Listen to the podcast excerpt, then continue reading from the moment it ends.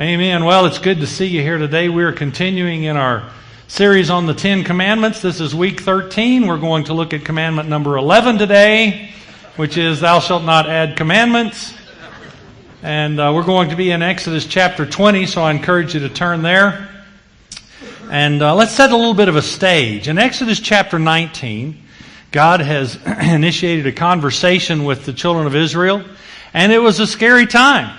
Uh, he said, Now listen, Three days from now, he tells them in Exodus 19:10, in three days I'm going to get together with you people. For two days, I want you to just set that aside as a time of consecration. And on the third day, I'm going to show up and we're going to have a, conversation. They had set barriers. He said put barriers around the mountain to keep them away the first and second day. And they had possibly put up some of those barricades they're putting up down here on 215 now to keep people away from the mountain. But on the third day, we're going to come together. Look at what it says in Exodus 19 1913.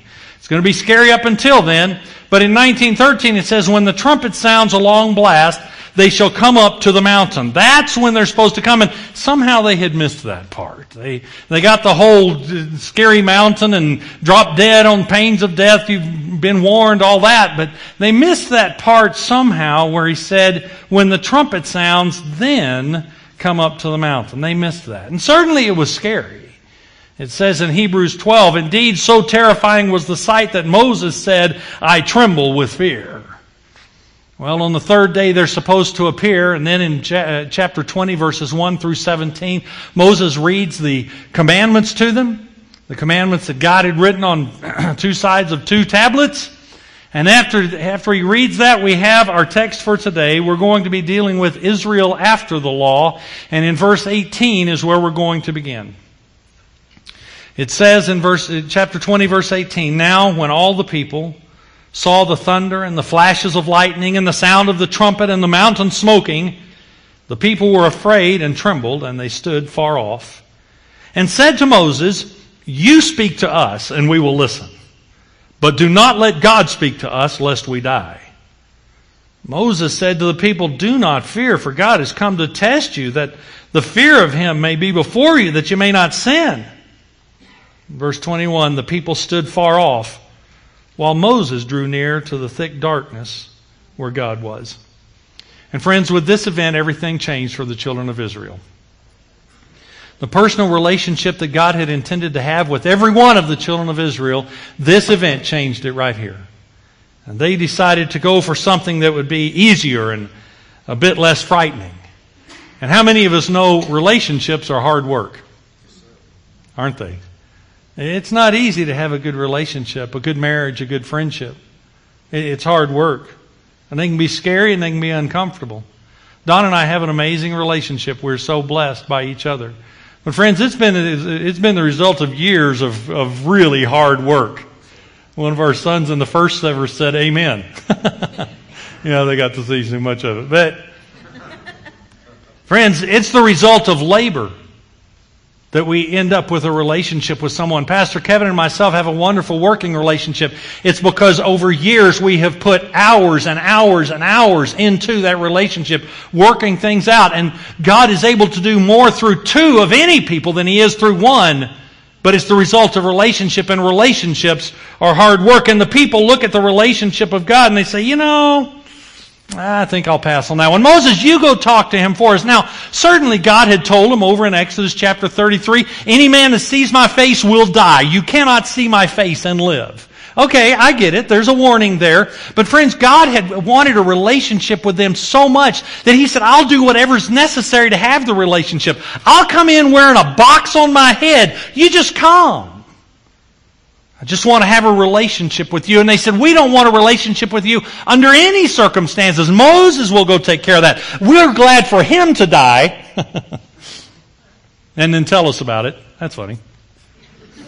But we would rather not run the risk. Now listen, Here's the tragedy of the thing. Look over in Deuteronomy 5. Keep something there in, in, Exodus. The people already knew it was entirely possible to have this kind of intimacy, this kind of relationship with God and survive. They knew it was possible to be in His presence and not die. In Deuteronomy 5:24, they are the ones who said, Behold, the Lord our God has shown us his glory and greatness. Now, he didn't show him his face, but he showed him his glory and greatness. He told Moses, there's a cleft in the rock, and you step in that cleft, and I'll put my hand over you, and I'll pass by. And you can just see the afterburners of when I pass by. You can see my glory and of my presence, greatness, but they won't see his face. We, we've seen this in Deuteronomy 5.24. We've heard his voice out of the midst of the fire. This day, we have seen that God will speak with man and man still live. They knew it. And then they look at him and say, but why run the risk? we don't want to chance it. So here's what we're saying in verse 25. Now therefore, why should we die? Let's send Moses in there. Here's an idea. For this great fire will consume us. If we hear the voice of the Lord our God anymore, we shall die. We've already heard it, but if we hear any more, we shall die. Who is there of all flesh that has heard the voice of the living God speaking out of the midst of the fire as we have and still lived? This is the insanity of it. They're answering their own questions. Who has heard his voice and lived? Oh, that would be us. But no, Moses, verse 27, you go near and hear all that the Lord our God will say and speak to us, all that the Lord our God will speak to you, and we will hear and do it. The children of Israel looked at the hard work ahead of them, and today, what I would like for us to do is to look at three things that they set between them and God. There are three things, at least three things, that they said, no, we'll choose that over a relationship with God. And then we're going to ask Jesus, how have we done and how are we doing the exact same things today? Because three things that they did. First off, they chose Moses over a personal relationship with God. Secondly, they chose idolatry over a personal relationship. And then thirdly, they chose legalism over a personal relationship. Let's look at these three things. First off, they chose Moses over a personal relationship. Look back there in Exodus chapter 20, verse 19. It says, And they said to Moses, You speak to us, and we will listen. But do not let God speak to us, lest we die. I call this the invention of the clergy class. The setting aside of a group of people who it's their job. You're supposed to go hear Jesus. You're supposed to go spend time with God. You run the risk of dropping dead in His presence. We don't want to run that risk. You go talk to Him. You hear what He has to say and then you bring it to us and we will decide if you heard correctly or not. You bring it to us and we will decide what of it we choose to believe. And by the way, while you're in there talking with God, why don't you tell Him for us, don't you ever pull that kind of a stunt with us again. You scared us.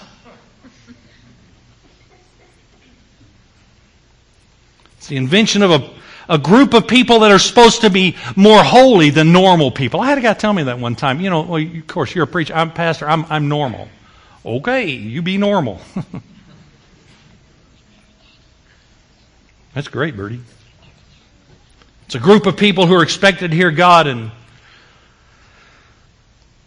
and then we'll decide if we want to believe it or not. And friends, this was never God's plan. God's plan was that each one of the children of Israel have a personal relationship with Him, be personally, intimately involved with Him. Each one of them a priest, each one of them able to bring their neighbors, their friends into a relationship with God. Did you know that every one of you who have accepted Jesus as your Savior as, are as qualified to lead anyone to Christ as anyone who's ever stood in a pulpit? You are qualified. He's raised us up to be a kingdom and a nation is what he said in Peter of, king, of kings and priests, people who are going to bring people to Jesus. And that's what he invited the children of Israel into, and they said no. He asked them to be missional. He asked them to be evangelistic. He put them at the crossroads of the ancient world, and they said no, we will not have anything to do with it. Now, this relationship is absolutely predicated on their obedience. He looks at them in Exodus 19. Go back to Exodus. Exodus 19. It says, if you will indeed obey my voice and keep my covenant. This is predicated on obedience. But friends, the promise that he gives his side of the covenant in 19.5 and 6 is, you'll be my treasured possession among all peoples, for all the earth is mine. You will be a kingdom of priests and a holy nation. So, the people hear this, they hear this invitation, their response is in 19.8, all that the Lord has spoken, we will do. That sounds good. But what they ended up doing was they ended up choosing a second-hand relationship with God where they chose Moses over God. And they said, we want Moses to go in there and talk to him. That way we'll have somebody to blame when it all goes wrong. But friends, We see people all the way through the Bible who are determined they're going to know God. You remember when Jesus came through Sychar and there's that woman sitting, that woman out at the well, and he sitting there and said, I need some water. And he told her everything she had done. She goes running in town, and here comes all of town. Do you realize that after a few days of visiting with Jesus, the townspeople looked at him and said in John 4, It's no longer because of what you said that we believe, for we have heard ourselves and we know that this is indeed the Savior of the world. There are a group of people who say, I will not turn him loose. I will not trust in Jesus because of what you say. I'm going to have a relationship with him. Over in Acts chapter 17, when Paul was on one of his missionary journeys, he came to the town of Berea and he said, those Bereans, they're more noble than the folks in Thessalonica because on Sunday afternoon after I get done preaching, the Bereans, they receive the word with eagerness and then they examine the scriptures daily to see if the things that we say are so. They go home Sunday afternoon and read those passages. Did he get it right? Let's find out. They were not satisfied with anyone's version of what God has to say. They're going to find out for themselves. And friends, there's something noble about the Jacobs of this life who, when they're wrestling with Jesus in Genesis 33, and Jesus says, It's time to let me go, he says, I will not let you go until you bless me. How many times have we gotten alone with Jesus for no purpose other than to say, I just got to be with you? I'm not going to let you go until you bless me. You know, you have, you have Elisha. You have Elijah and then you have Elisha. And the way I remember which came first is they're in alphabetical order. Elijah is J and Elisha S. And it came time for Elijah to head out. He had a, he had a ride to catch, right? It was a smoking ride too. And so it's time for him to head out and Elisha says, I'm going with you. And three times, Three times Elijah looks at him and says, You need to stay here. You don't need to go any farther. You need to stay here. Elisha says, I am not stopping. Wherever you're going, I'm going. And we look at that and you go, Well, maybe he had some uh, uh, codependent issues. You know, maybe he was a little more dependent on Elijah than he should have been. Friends, it wasn't Elijah that he was after. It wasn't Elijah that he was after. It was Jesus he was after. It was after the power that was empowering Elijah. That's who Elisha was seeking. Three times Elijah said, you know, you stop here over in 2 Kings chapter 2. No, I'm going on. Two times he ran into the schools of the prophets. One of them was in Jericho. More religious leaders and more Bible students in Jericho than any other town in the country. And they came out to Elisha and said, don't you know that your master's leaving today? Yeah, I know, I know. Greyhound. He's heading out. At, I know. Well, you ought not be following him. No, I'm following him all the way. Well, you need to let him go. Friends, it's not about hanging on to Jesus, uh, to, to Elijah. Elisha was determined to find the Jesus that empowered Elijah. And Elijah looked at him and said, Okay, here's the deal. You've stuck with me. You followed me all the way across this river. Here's the deal. You see me when I get on that chariot, you'll have a double portion blessing. And it depends on how you read it. But Elijah performed seven miracles. Like I say, how you read it. Elisha performed anywhere from 13 to 15. Sounds pretty close to double to me, doesn't it? And friends, it wasn't about he couldn't turn loose of Elijah. It was that Elisha had to have more of Jesus. He had to have his own relationship with him. And it's easy to look at relationship and say, well, that's a lot of work. I just, I just don't know if I can do that. That person's so scary. Every time I'm around, they scare me. You go talk to them. It's like a bunch of two-year-old, like a bunch of junior hires. Would you take this note to her and see if she likes me? I'll like her if she likes me. What a bunch of nonsense. At some point we have to grow up. Amen? And we step into His presence and we look at the storm and we say, Dear God, this is scary. And He says, I know, come on. I don't know what it would have been like. I don't know how scary it could have been. I've seen some storms. We are in tornadoes and seen tornadoes. And my dad built this structure out in the backyard. It was just the, the beast of a building. And from about three feet off the ground to about seven, eight feet off the ground, it was plexiglass. What in the world are you doing? He said, Oh, we're going to go out there and watch the storms. and we did. I remember when I was a little guy, we were standing next to the dryer and there was a 220 outlet, and he said, You touch that and it'll turn you into a french fry. And lightning was going on. We were standing with the door open right next to it, and he said, and lightning hit, and he said, and that hits you, it'll turn you into a burned french fry. So I've stayed away from burned french fries ever since. I've seen a lot of storms, and I've just I've always been fascinated by what what was going on that it was scaring them so much. How frightening, how terrifying. But friends, God's invitation has always been Jeremiah 31. Let me put my law inside of you. Let me write it on your heart. If you'll let me do that, then no longer shall each one teach his neighbor and each his brother, saying, Know the Lord, for they shall all know me, from the least to the greatest. And why will they know me? Because I will forgive their iniquity. I will remember their sin no more. Friends, that's the covenant he invites us into. And Hebrews 8 says this new covenant is so much better than the old covenant because it's a personal relationship with him. He's offering it to us again Will you come into him. And it's easy to have a relationship with God through someone, but that's not what He wants. It's always been come. Old Testament, New Testament, it's always been come. Isaiah 18.1, come and let's just, let's just talk about it. How did your day go today? Well, it was kind of sucky today. Well, let's just, let's just talk about it. I'm just so miserable. I, I, I don't have any peace. Oh, what peace we often forfeit. All because we do not carry everything to God in prayer just to spend time with him. That's his invitation. Come and let's reason together, saith the Lord. It's the Old Testament in Joel chapter 2 where he said, Come, come and call on the name of the Lord and you'll be saved. And in Matthew 11, 28, we know that passage so well. Jesus looks at him and says, If you're tired, if you're weary, if you're beat up, if you're worn out, you come to me and I'll give you rest. Take my yoke on you and learn of me and you'll find that rest to your soul. And friends, really, the hallmark of the church is that in conjunction, in concert, in unison with the Spirit, according to Revelation 22, it is the Spirit and the bride who look at all the world and say, what? Come. Come on. All of you that are thirsty, come. You don't have anything to drink, come buy water that has no cost. Just come. And that's the invitation that we extend to the world. Who is it that you've placed between you and a relationship with Jesus? And it's easy to do that. It's easy to let our spouse be good enough, you know. They're a good enough source of what God has to say. We had an old woman that her husband died. He was a pastor. Not long after he died, she said, You know, I've been reading some of the Bible, and a lot of the stuff he said was in there. It really is in there. really, that's the beatenest thing. Who would have thought? Who is it you have in your life that's good enough? Is it your youth pastor? Well, Josh is a good guy. He's a great guy. He's doing a wonderful job. Amen? And all the parents of young people said, but friend, he, he's not good enough to be a substitute for you for Jesus.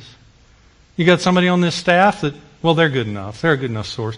And we have some great people on this staff, but none of them are good enough to be a substitute for Jesus. My grandpa loved Jesus and he loved me. He's been dead for 36 years. He cannot be a substitute for me and Jesus. Friend, who is it that you have placed in front of Jesus? And here's the amazing thing. Children of Israel placed Moses between them and God. Here, you go talk to him. I was reading in Psalm 103 this morning. It says, And Moses knew his ways, and the people saw his works. They got to see all the miracles. They saw the quail come in, the manna, the, the, the, the Red Sea part, the, the enemy destroyed. They saw all the works. But you know what? They saw the works. Do you know what Moses got? He got to see the ways. They saw what he did. He knew why he did it. They saw what he did. Moses knew why he did it. And friends, that's what relationship is. That's what relationship is when you know someone well enough to know, you know, they're not out to get me. They're not out to ruin me. Or maybe they are out to ruin you. Stay away from them. But to know what they're thinking, why they're thinking it, and in order to know that, friends, it is the work of relationship. First off, they chose Moses over personal relationship. God's asking to have a personal relationship with you. Secondly, they chose idolatry over personal relationship. Look there in Exodus chapter 20. Exodus chapter 20. A part of the covenant is in verse 22. This is what I want you to tell the children of Israel, people of Israel. You have seen for yourselves that I have talked with you from heaven. You shall not make gods of silver to, me, to be with me, nor shall you make for yourselves gods of gold. Don't make gods of silver, don't make gods of gold. And so the children of Israel stand there and said, okay, good. We got it. We get it. No, no false gods, no gods of silver, gods of gold. We get it. We're going to obey you for 15 minutes. Go. And Moses had read to them in chapters 21, 22, and 23 the conditions of the covenant. They understood it fully. They understood it completely. They said, We will obey. God said, if you'll do this, then I'll protect you. I'll lead you into the land. I'll stay with you. I'll make sure you're taken care of.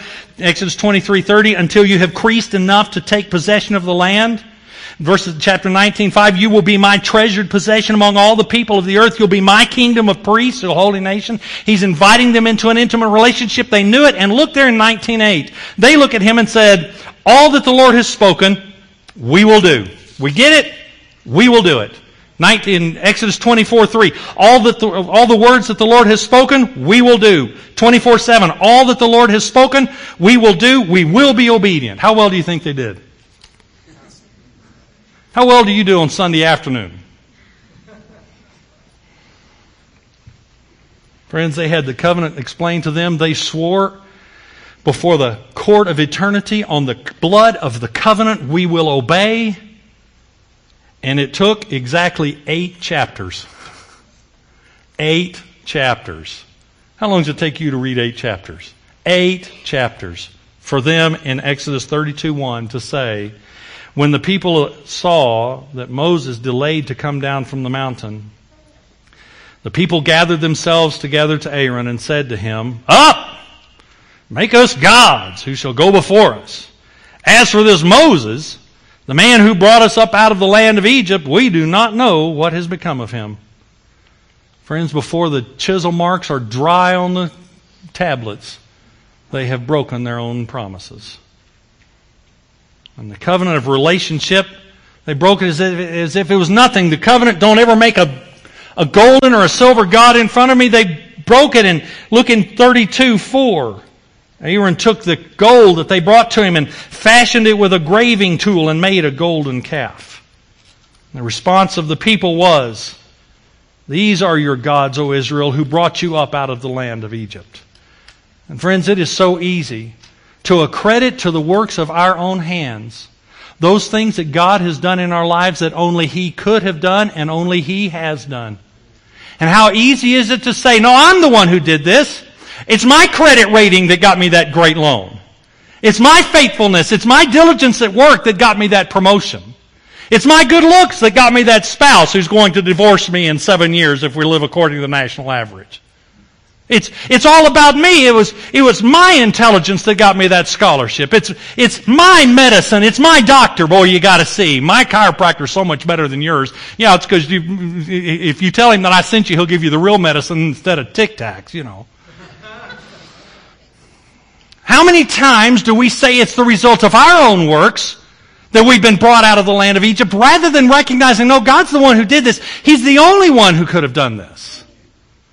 And yet we place idols, friends, when we place in front of ourselves what we have been able to accomplish and claim it's our own doing, we run the risk of setting an idol up between us and Jesus so that now we really are worshiping the work of our own hands. And God does not take that lightly. Look there in Exodus 32. It's kind of funny. There's a, a twinge of remorse for Aaron. It says in verse 5, he built an altar before it. And Aaron made proclamation and said, Tomorrow shall be a feast to the Lord. And they rose up early the next day and offered burnt offerings and brought peace offerings. And the people sat down to eat and drink and rose up to play. Okay, we'll worship God first thing in the morning. In the afternoon, we're going to do what we want to do. We're going to, we're going to go worship whatever we want to worship. It's kind of like religious hash, you know. They just take a little bit of everything that's left in the refrigerator, throw it in a pot and stir it around a bit. Vance Havner said, I don't eat hash when I'm away from the house because I don't know what's in it. And I don't eat hash at the house because I do know what's in it. And they have taken and syncretistically made a religious hash. We'll have a little bit of worship of God and a little bit of worship of everything else, and we'll just make ourselves happy. We'll do whatever we want to here. And Moses up on the mountain, God comes to him and says, You need to head down. And on his way down, verse 17, look in Exodus 32 17. He comes to Joshua. Joshua heard the noise of the people as they shouted. He said to Moses, There's a noise of war in the camp. He said, It's not the sound of shouting for victory or the sound of the cry of defeat, but the sound of singing that I hear. It takes maturity to be able to rightly identify rebellion. And then he gets down to the camp, and look there in verse 24. He turns to Aaron and says, What did this people do to you that you have brought such a great sin upon them.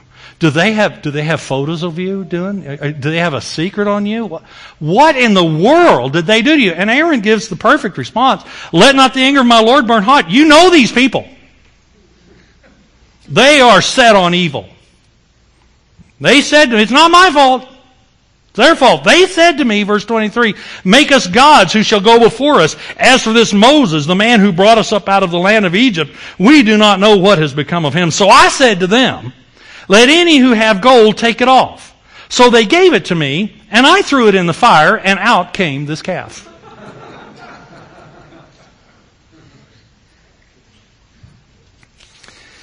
And I can only imagine Moses looking at him and going, You, you know, I'm writing a book on this, right?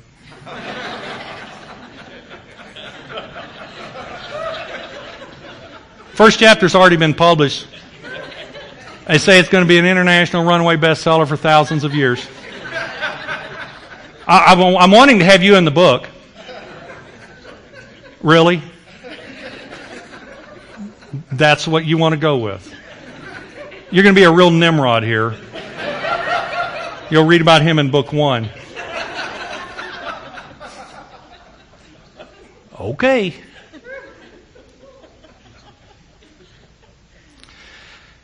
And friends, the tragedy of this is that for hundreds of years, hundreds of years, the children of Israel found anything and everything to worship instead of a relationship with God.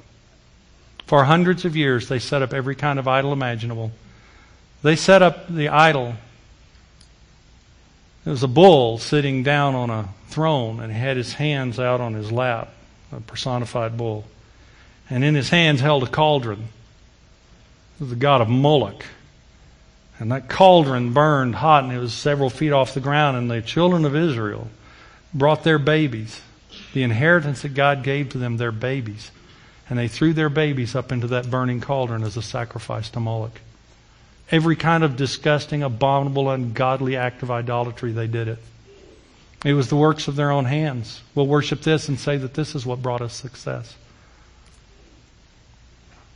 And it wasn't until hundreds of years later when God had them carried off into captivity, first into Assyria and then into Babylon, that idolatry was broken from the Jewish people forever.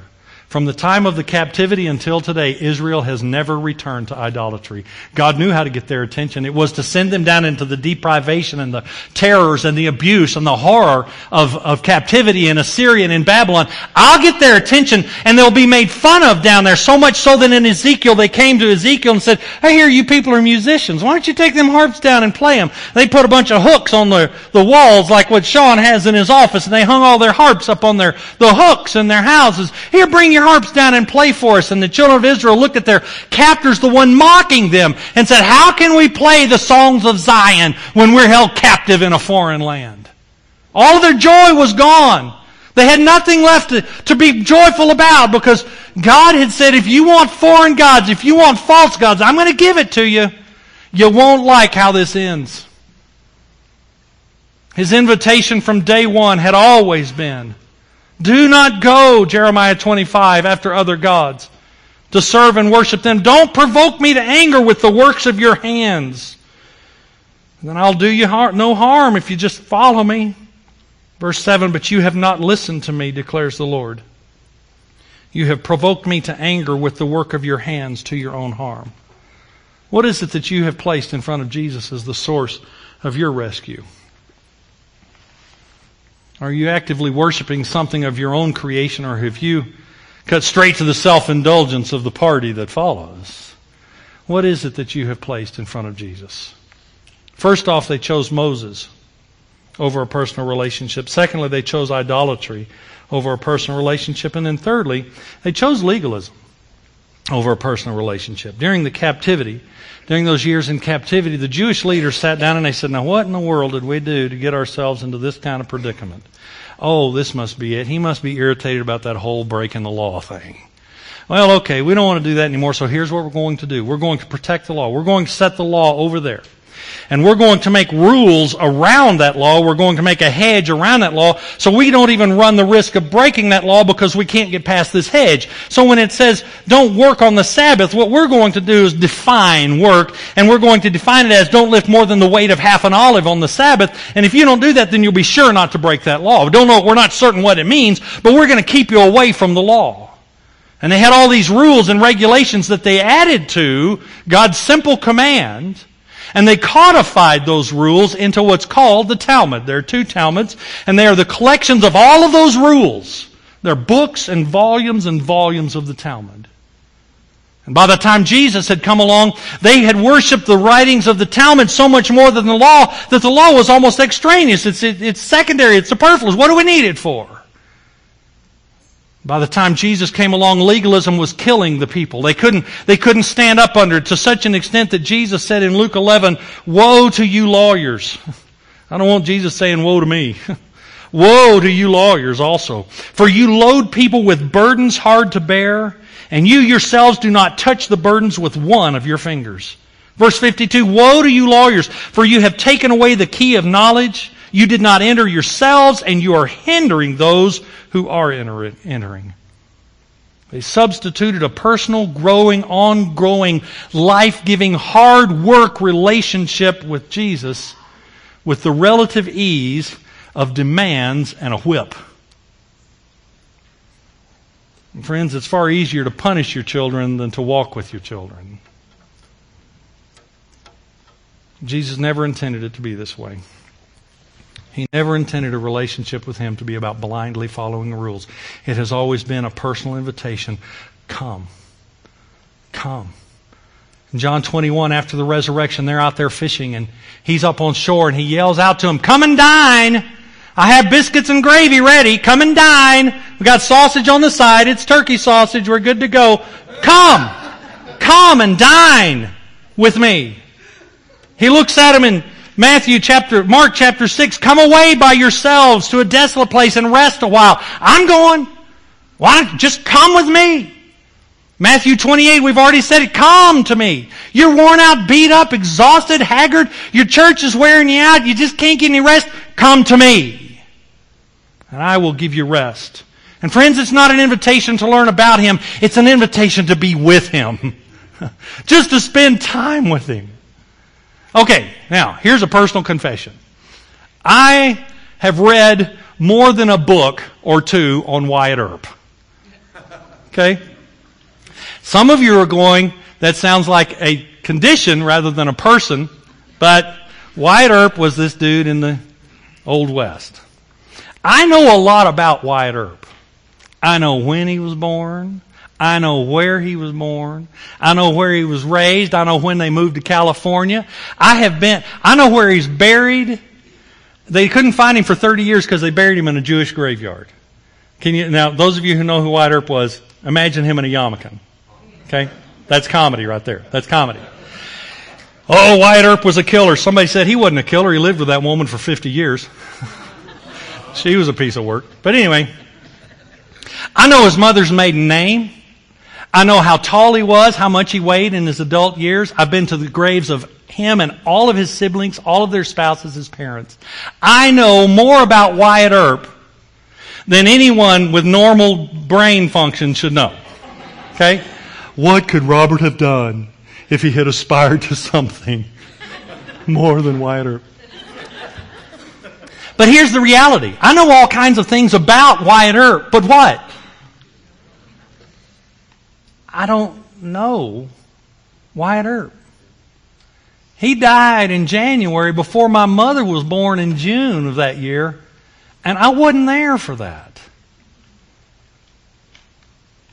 This is not an invitation to know about Jesus. This is not talking about someone who died 2,000 years ago and they're buried and their disciples spirited their body away and oh, we have to go to a shrine. No, this is an invitation to a relationship with a someone here now who looks at you and says, won't you just come? Just come and talk with me. Let's just come and visit with me. Let's just spend some time together. And friends, all, All of the commands of Jesus can be reduced to three. Three things that he tells us to do, and they all have to center around him. He said, Come to me. When you get to me, I want you to follow me.